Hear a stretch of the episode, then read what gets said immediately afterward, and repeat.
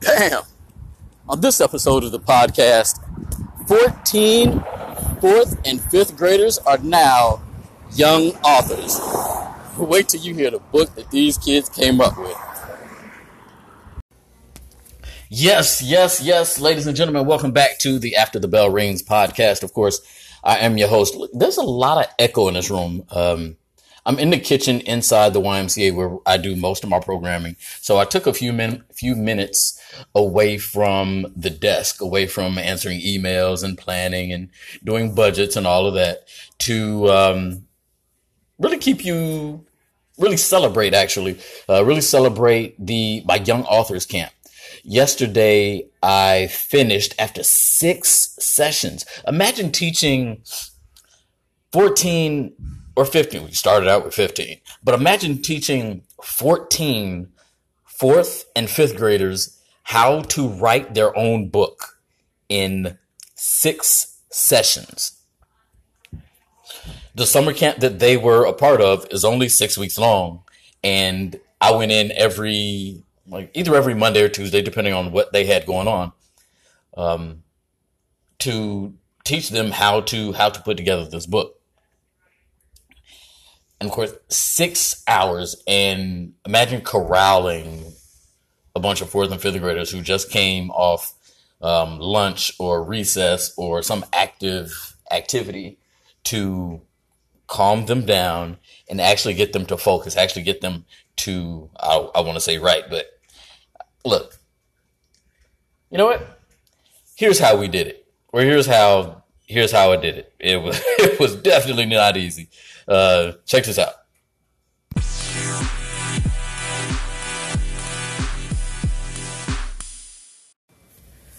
So in 6 days, this is essentially how I did it. This is my first time doing it, but I wanted to have, so the outline, the structure that I had was, and I'm doing this kind of off the top of my head, and I'm not going to tell you the full story because I'll literally be on this podcast for hours, just telling you all the stories and thoughts that I had, but I'll try to keep it as concise and valuable as I possibly can. So the structure that I had was on day one, introductions. I'd introduce myself, they'd introduce themselves, and we just kind of get to know each other, because if you're going to have a team exercise, I feel like it's important to build that relationship initially, for me to really get to know what their level of interest or aptitude is, because in this particular setting, I don't know how they got there. They weren't selected.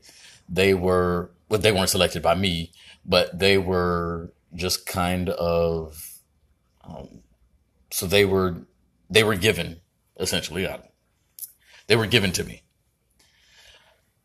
So so with me not knowing them and them not knowing me, I wanted to give enough time to have introductions. So that was the first day. And on the first day, I asked them, how many of you like to write? There's 15 kids in the class. I said, how many of you like to write? And I can name, like, on a scale of 1 to 5, with 5 being the most and, of course, with 1 being the least. I said, how much do you like to write? And probably a third of them said they actually like to write. There was one kid who said he hated writing. Hated it. I said, so what numerical value would you give? He said -0. It's like, dude, -0 does not exist. I said, okay, then 0. So, okay. I mean, I didn't have any problem with that. Like, I like the honesty. So I only had very few kids who actually liked to write. So in my head, I took the kids who liked to write and I said, okay, you're going to be my editors. So essentially what we did was, I broke them into groups. There's 15 of them. I broke them into 3 groups of 5. And I said, use your imaginations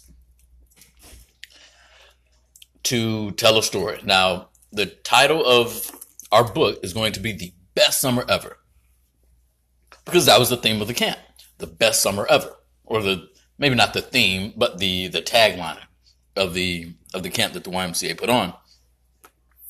So that's going to be the title of our book. I told them, the best summer ever.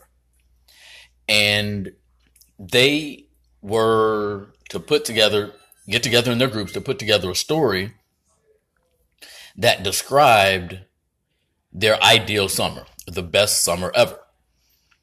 So what I would do is once they got all the details together, I had them do decide on a setting.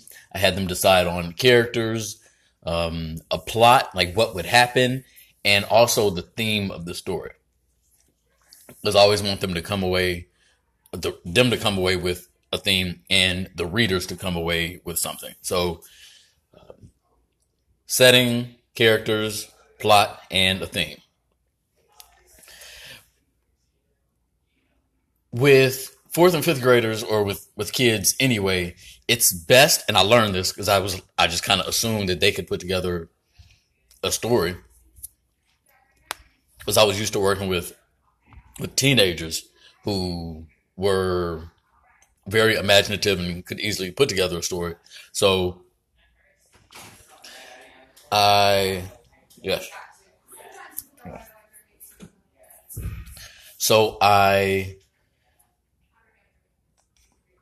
made that incorrect assumption about them. So what ended up happening was one of the camp director on a subsequent day, I told her what the assignment was, and she said, okay, I'll make up something off the top of my head just to use as an example.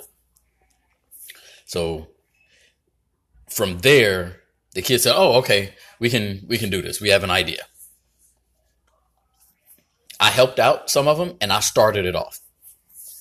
And the way we did it was I would start it off, and then the next person would kind of pick up. Like, it was that next person's responsibility. They could use however they wanted to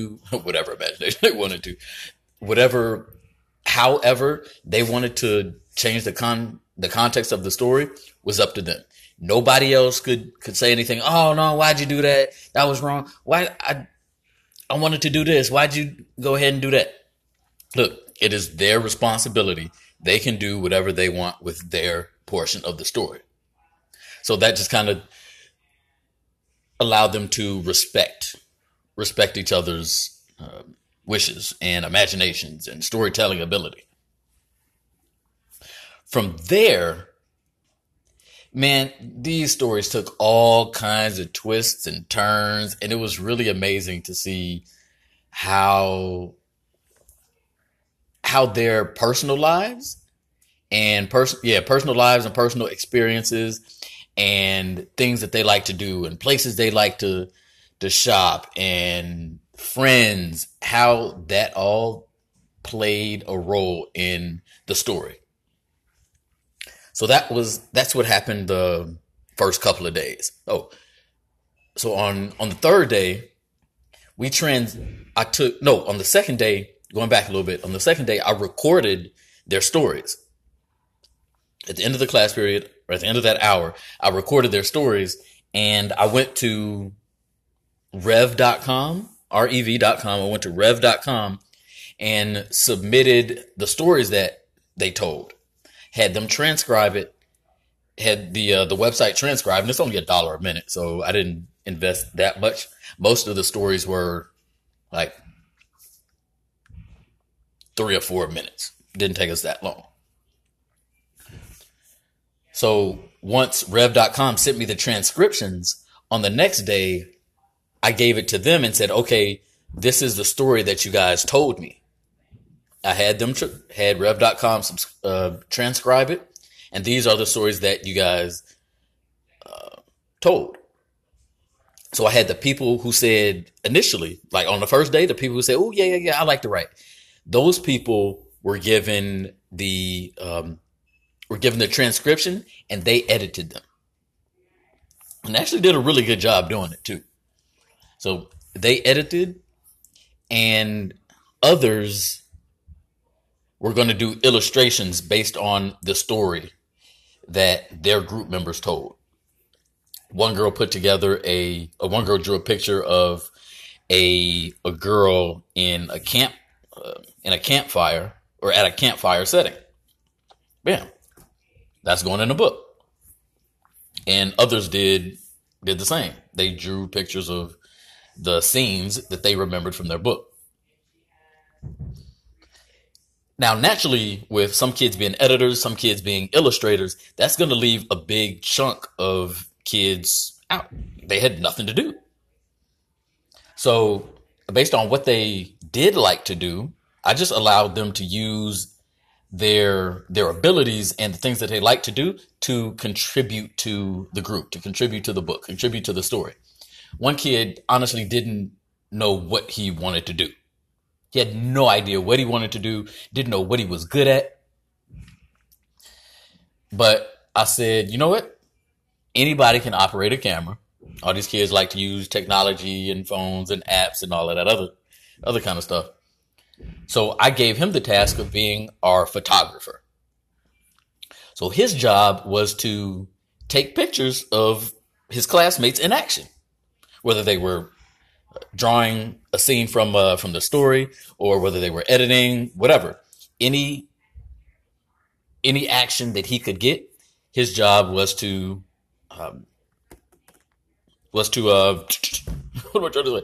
job was to take a picture. And we didn't have a camera, so he used my phone. But what I did is just so he wouldn't go snooping or anything. Good kid, but, people get curious. So what I did was in my phone, I don't know if all phones do this. I just know my phone does it. But you can have, just like a computer, you can have different accounts. So I switched to a guest account, which if any of my kids need to use the phone to call their parents or maybe take a picture for the group, I use that guest account. And it isolates just the activity in that account, so it doesn't bleed over into my personal things or anything. So this kid, my photographer, used that guest account. But he did a really good job of putting all of the group members or corralling all of the group members to take a picture. So if you get a chance to read the book, again, it'll be ready very soon. In the next couple of days after I'm recording this podcast, it'll be very soon. Go to Amazon and search The Best Summer Ever. The Best Summer Ever. Short stories from the imaginations of preteens. And you'll see the cover looks like a sheet of lined paper with A+ at the top. So that's the book that they put together. But this kid did a really good job of putting the group members in pictures and like really organizing them and say, all right, wait a minute, you're shorter, you move over this way, or you're taller, you in the back because we want to see everybody else. Like, he did a really good job being a photographer. I don't know if his parents are photographers or if his uncle or anybody, but he did a really good job of doing his role, even though he was not an editor, didn't write very well, didn't draw very well. Look, he was a role player, and he played his role very well. And for that, I am extremely proud of him because he did his job to the best of his ability, and it turned out very well. Other kids who didn't know what they wanted to do, they became like my formatters. So they would do the table of content. And I don't even know if formatting is the right word, but for them, they liked the word, and I did too. But whatever formatting is, and they did a really good job of doing it. So they put together the table of contents, and they also documented their classmates' roles. So, for example, Mike would be the illustrator. And they went around the room and said, "Hey, Mike, what are you doing? What were you?" Mike would say, "Hey, I was an illustrator." And they would document that. So they went to all of their classmates and gave their name and their role in their particular story. Again, awesome job doing that. Really responsible couple of kids. Now, with it being a lot of kids, I don't want to paint this picture that it was perfect, that everything was all roses. No, it was not. So with a lot of kids, it's typical. I went through it. Most of you have probably gone through it, where you have kids who are probably not as focused as everybody else, and they see everybody else's focus, but there may be a little bit of jealousy. So they try to distract everybody. And there were probably a handful of incidents where those kids chose to be those kids chose to be a distraction amongst the group. So that was kind of a setback. So things didn't go as smoothly as possible. In the future, what I'll do is I have to do a better job of saying, look, these are the expectations. These are the rules. This is what we are up against. This is the task. This is our goal. If I feel you are a detriment to that goal, you can't be a part of the journey. So I want to instill that accountability and allow them to know up front what they are being asked to do and what they are expected to do, so that there's no mistake. No mistake, no dispute. But I didn't do that effectively enough. So a couple kids, they got left behind, and they were a distraction to the rest of the group, which caused a couple bumps in the road. So in the future, I think, look, I'll just say, nope, can't do it. You have to go. Or what I'll do is I'll talk to the person in charge, whether it's a teacher or a principal or whoever, or group leader or whatever, and say, look, this is what I want to do. I want to show class how to write a book. I've done this before. This is the proof. I actually give them a hard copy, because when we do it through Amazon, I'm going to purchase a paperback copy to show other teachers and principals, look, this is what I want to do. I want to create this same concept with your kids. So they can either set aside a select group of kids, or they can be an additional voice of accountability to say, look, this is what we want to do. Make sure you're on board. Get with it. Sorry, get with it or get lost. But I think in the future, that's the step that I'll take. But in this particular case with these kids, it was, even with those setbacks, like we still had a good time. And I was really surprised at how well once some of those kids were not in the classroom, how well everything came together, how their attitudes changed, how they were more willing to participate and ask questions. And what, it's crazy. Once I pulled out my computer and taught them how to create an account in Amazon and how to document all of the authors' names and illustrators and editors and all the people associated with the project, how to assign them their roles, how to get them to upload the manuscript, how to put a price on their picture. So if they wanted to do a book in the future, of course, ask your parents, ask mom and dad, whoever your guardian is in the household, ask them if they can help you put together an Amazon account, write your book, and then you can charge for it. You tell all your friends, hey, I wrote this book. It may be a comic book, it may be a storybook, but I taught them how to make money, essentially, with their book, how to have fun, and how to be profitable in that fun journey. So now they know how to write a book and how to make money from that book. But once I pulled out the computer, everybody gathered around. Was like, ooh, I want to type this. I want to type this. Because on the very last day, I still wasn't done cleaning up the book. Now, granted, 6 hours is definitely not enough. There were a lot of things that I did at home A lot of things I did at home. I did the cover at home, which is not too much work. I use Canva for a lot of my graphics, and this book title or in this book cover, I just used the template in Canva and just kind of switched around a couple things and created it. It was really simple. And then Amazon, if you go to the Kindle Direct Publishing site, it's really easy. They have a lot of different resources that independent authors can use.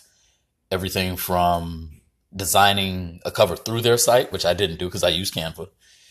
Everything from designing a cover through their site to giving you the free download to make your Kindle book like clickable. For example, if you're on the page where it says table of contents, you can click on chapter 1 and it'll take you directly to chapter 1. So those resources that Kindle Direct Publishing from Amazon offers is very, very helpful in just giving you, one, it makes it easier, and it provides a professional experience for your readers. So you're not just some looky-loo on the street just putting stuff together. You actually have some skin in the game, and it looks like it. So I did the book cover at home. I did something else I did at home.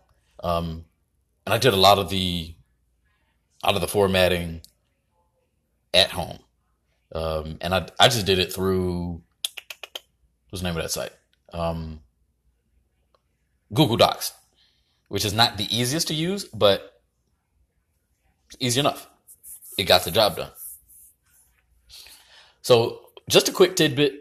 If you can definitely do, there's no limit to the number of pages that you can do through your Amazon account.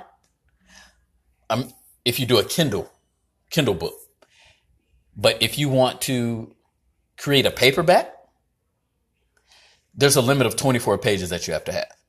So in your Amazon account, in your Kindle Direct Publishing, I'll call it KDP. In your KDP account, there's a link to do a Kindle version, and there's also a link like right next to it to create a paperback version. You can upload. It's almost the same process, but with the paperback version, you're choosing color, like the color of the pages. You're choosing if you want your cover to be matte or if it's glossy. I just like the glossy feel. I'm not a matte kind of guy. But it also, you can also upload your manuscript the same way. And you can also upload it the same way, but it'll tell you, look, if it's under 24 pages, I can't do it. Ours was 20 pages. So now I have to figure out 4 extra pages to kind of pad the book and make it into a paperback version. So it's not too much of a challenge. I have a decent number of pictures. So on those last 4 pages, I put pictures. So that is kind of the gist of the camp. Very shortened version. So as a thank you for all of their participation, I gave them wristbands that from my own personal collection. And I have both black and purple wristbands because that's the color of my brand, black and purple or violet or whatever. But it says, never let them steal your future. And then it has www.whostolemyfuture.com embossed on the inside. But with the outside saying, never let them steal your future, I had to let them know. Like, of course, a lot of kids just say, ooh, I just want a wristband. But I had to let them know that, like, the meaning behind the wristband. The one thing I wanted them to know and come away with was the meaning of the word them that's on the wristbands. Never let them steal your future. Them can be a lot of people. But my message to them, to the kids, was them can also be you. Yeah, them can be your friends. Them can be social media. Them can be family members. Them can either be your parents, they can be your uncle, they can be the people in your family. But at the base level, them can be you. Them is you. You can steal your own future by not being accountable for your own actions, not being responsible, not having integrity. And integrity was a big word that I used with them. Integrity meaning be honest. One, be honest with yourself and be honest with others. So without further ado, I bring to you the best summer ever, short stories from the imaginations of preteens.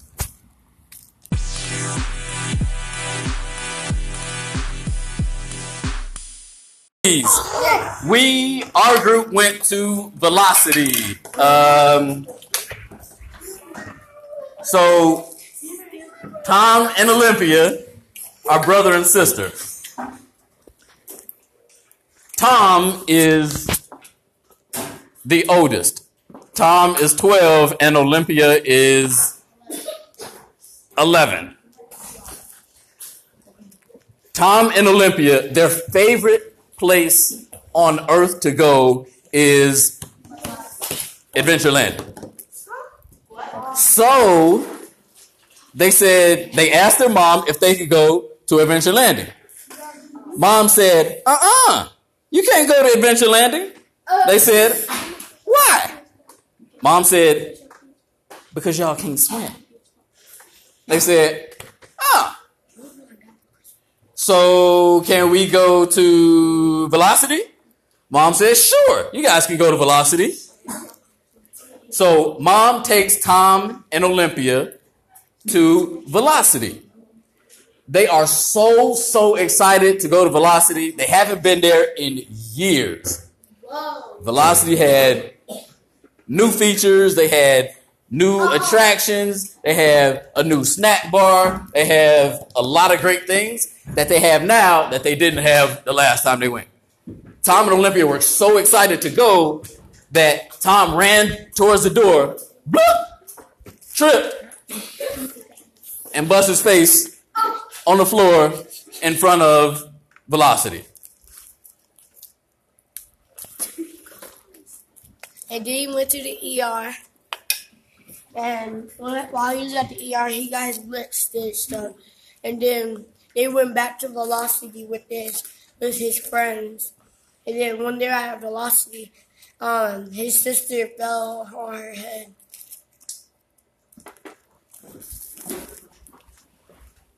After that,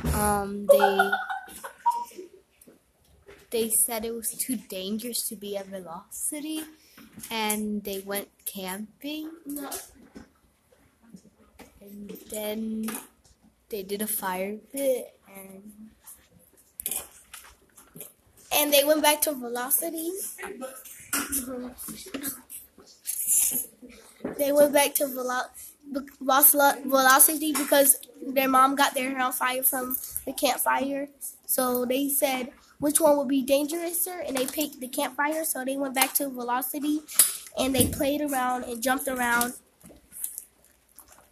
And then right after they went to Velocity, they went to go to eat at Burger King. And then once they finished eating at Burger King, they went back at Velocity. I don't know what's left. And when they went back to Velocity, they tried finishing the escape room, and then that's when Olympia had tripped over something, and then she had got a scar on her arm. So then Tom helped her up, and then after they finished escaping the room, they went back outside Velocity, and then they told their parents they pretend that it was really fun. And then the next day when their parents asked them if they want to go to Velocity again, they said no. The end.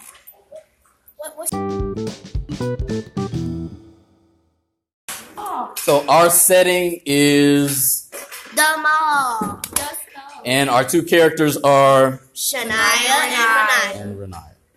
And the theme of our story is Find a way to get along.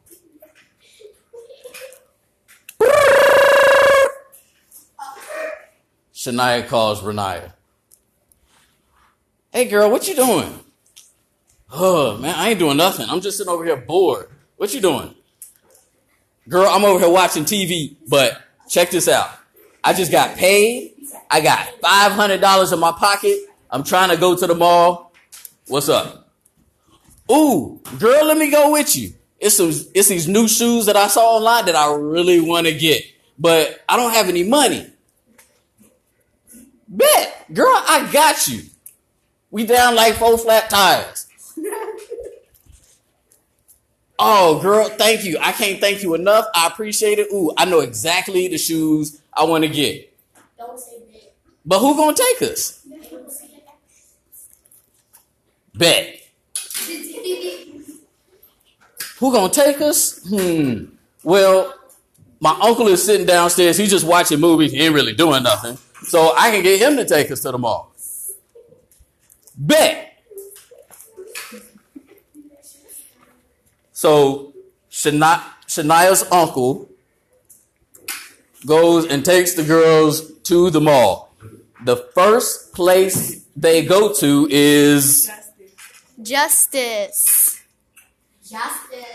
When Shania and Renaya enter Justice, they try on shirts. Renaya tries on one of the shirts, but turns out there was a rip in one of them.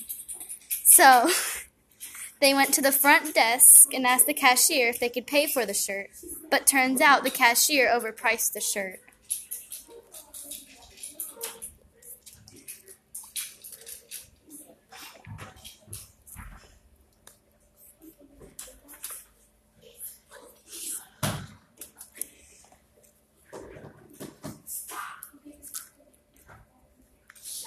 So the cashier made sure they paid extra.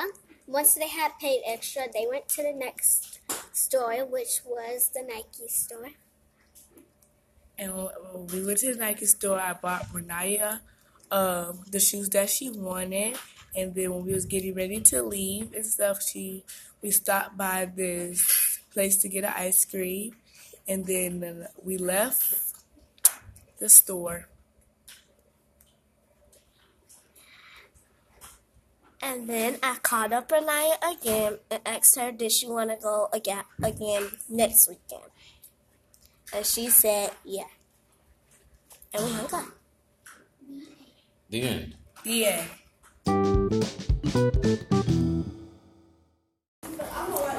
So the best summer we ever had was when all of my 4th grade class went to Adventure Landing, and then after that, we saw Miranda and Kendall, and we saw them sliding down the slide, and it was so funny how they were bumping into each other. And then after that, we saw the City Girls and went to their concert.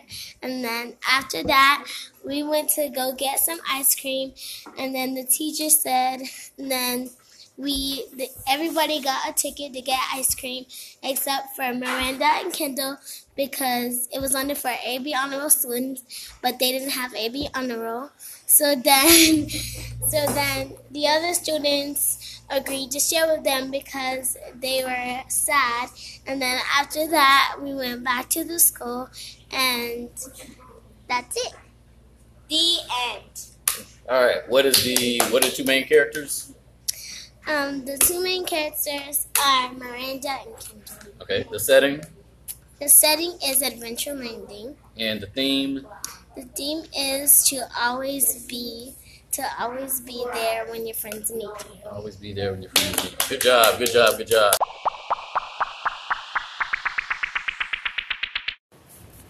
So thank you so much for listening to my journey. Thank you so much for listening to the imaginative stories of these preteens, these 4th and 5th graders. What I want you to do right now is this book is now live. It is now live on Amazon. Search the best summer ever, and you should see a cover that looks like lined paper with A+ at the top.